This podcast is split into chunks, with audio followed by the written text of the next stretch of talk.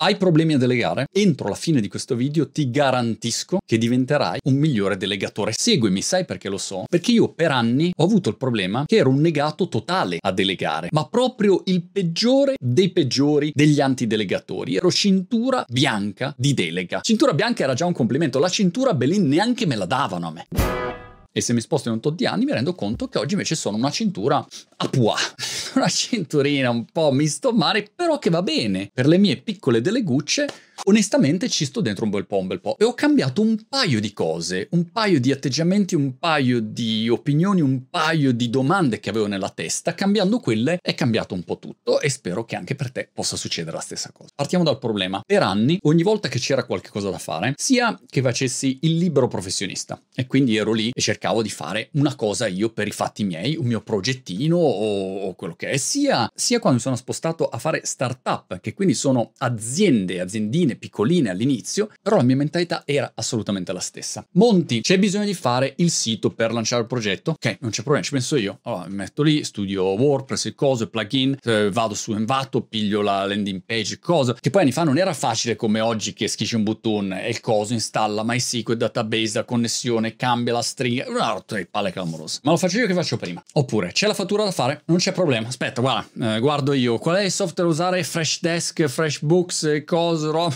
facci la fattura, il template, prendi il template, tutto così. Oppure devi fissare l'appuntamento, ma l'accesso al tuo calendar ce l'hai solo tu e non vuoi dare accesso ad altri, allora aspetta, no, fisso io, mando io la mail direttamente, non c'ho bisogno della segretaria assistente. Oppure, ancora peggio, una persona delegata a fare quel mestiere arriva e dice, guarda, c'è il comunicato stampa da fare, abbiamo preparato questo, no, aspetta, aspetta che lo guardo io, lo rifaccio io, so io io ero così, una roba allucinante, sempre maniaco del coso, controllo, per due motivi principali. All'inizio perché partivo dal presupposto che non avendo una lira di partenza non avevo soldi per pagare qualcuno che lo facesse per me, quindi questo era il primo blocco mentale che avevo. E il secondo motivo è che anche quando ho cominciato a fare startup e quindi c'erano soldi, budget, robe per fare, robe, gli investitori, la verità è che nella mia testa pensavo sì, ma io questa roba o la faccio meglio o ci metto meno a farla e quindi la faccio direttamente io. Questi sono i due macro blocchi che bloccano la delega nella mia esperienza cicatriciosa. Partiamo dal secondo. Lo so fare meglio io. Quello che mi ha svoltato su questo fronte è capire un bel giorno che io non ero più bravo a fare praticamente quasi niente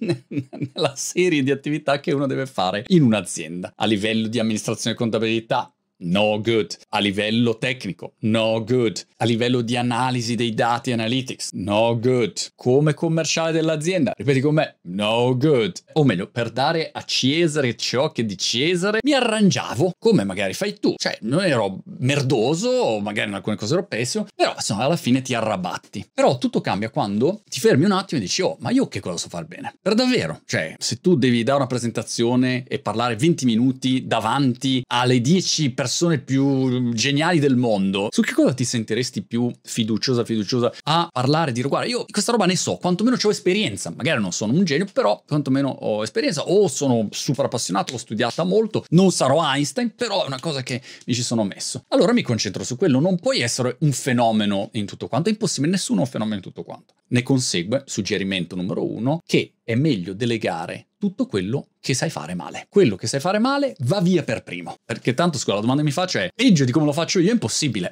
allora facciamolo fare a qualcun altro, così non me ne devo occupare, io posso concentrarmi su quello che so fare meglio, da un lato, e poi cerco di concentrarmi su quello che mi porta il maggior risultato. Famoso 20% paretiano di quello che ti porta vicino all'80% del risultato che vuoi fare, risultato economico, risultato di realizzazione del prodotto o del progetto, risultato di avvicinamento a quello che vuoi realizzare. Secondo postulato di questo blocco del sono più bravo e ci metto meno a farlo. Anche il ci metto meno a farlo è un falso mito, perché se tu devi costruire una startup che è fatta di tante componenti, oppure vuoi fare un qualunque progetto, vuoi mettere su un sitarello che vende braccialetti online. Per fare quella roba lì hai bisogno della parte tecnica, devi mettere sul sito, devi incastrare dentro il sistema dei pagamenti, devi capire come fatturare, devi pensare al prodotto, se è fisico, tutta la parte anche di logistica, di produzione, menate, varie resi, spedizioni, tutta quella parte lì hai bisogno di una parte di marketing, hai bisogno di una parte commerciale e abbiamo appena cominciato. Allora, la domanda che un bel giorno mi sono fatto su questo tema è: ma siamo sicuri, Monti, che sei più veloce a far tutto tu da solo piuttosto che mettere 10 persone in ogni area e ognuno fa il suo e andiamo molto più veloci perché c'è un lavoro combinato, perché c'è una squadra che lavora su quello? Non c'è paragone, non esiste nessuna azienda che sia fatta da una persona. Poi c'è oggi come oggi la possibilità di essere cosiddetto solopreneur, essere da solo e quindi tu fai tutti questi aspetti qua, però hai un limite inevitabile a quello che è la tua crescita, anche alla tua qualità di vita, perché ci sono tutta una serie di attività che non sei bravo a fare e ovviamente in qualunque lavoro ti devi anche smazzare tutta una serie di attività che non c'è voglia di fare, ma se sei l'unico a fare tutto, sei un collo di bottiglia clamoroso. E poi se stai male un giorno e se c'è l'incidente e non puoi lavorare, come fai? Non hai costruito una macchina che va avanti da sé. Hai lavorato nella tua azienda, ma non sulla tua azienda. Hai lavorato nel tuo progetto, ma non sul tuo progetto. Le solite frasette da bacio perugina che però spero ti diano l'idea.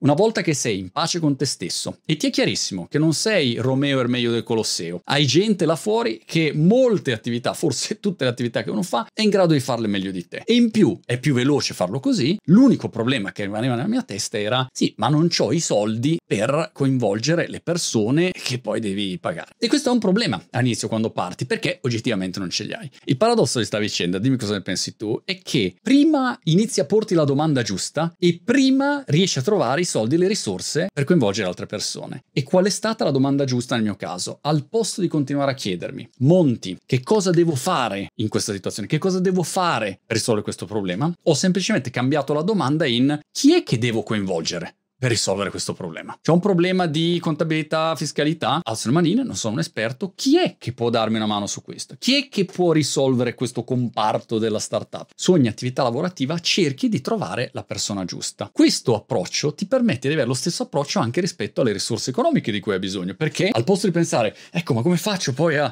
pagare tutti i collaboratori? La domanda sarà, chi è che può risolvere il mio problema economico? Chi è che ha i miei soldi? È presente la domanda all'americana, who's got my money? Anni. È un investitore, un piccolo angelino, un venture capitalist, uno più istituzionale, uno più informale. È un partner magari di cui ho bisogno, è un socio di cui ho bisogno, un socio industriale, un socio di capitale, o magari le mie risorse ce l'hanno i miei clienti. Ho bisogno di più clienti, ho bisogno di clienti migliori, meno clienti ma che paghino di più. E inizio a ragionare su tutti questi argomenti. Però questo sposta completamente la tua asticella della delega e inizi, come diceva oggi una tizia su Twitter, a licenziarti da ogni ruolo. Cioè il vero leader, il vero capo della propria azienda, piccolo o grande che sia, si licenzia il più velocemente possibile da ogni ruolo. Perché il tuo compito non è fare la microattività, tu devi avere la visione complessiva di dove vuoi andare a parare e poi come un giardiniere inizi a raccogliere no, tutto quello che serve per fare crescere la tua pianticella. Fammi sapere se ti è tornato utile e se il tuo delegare migliora,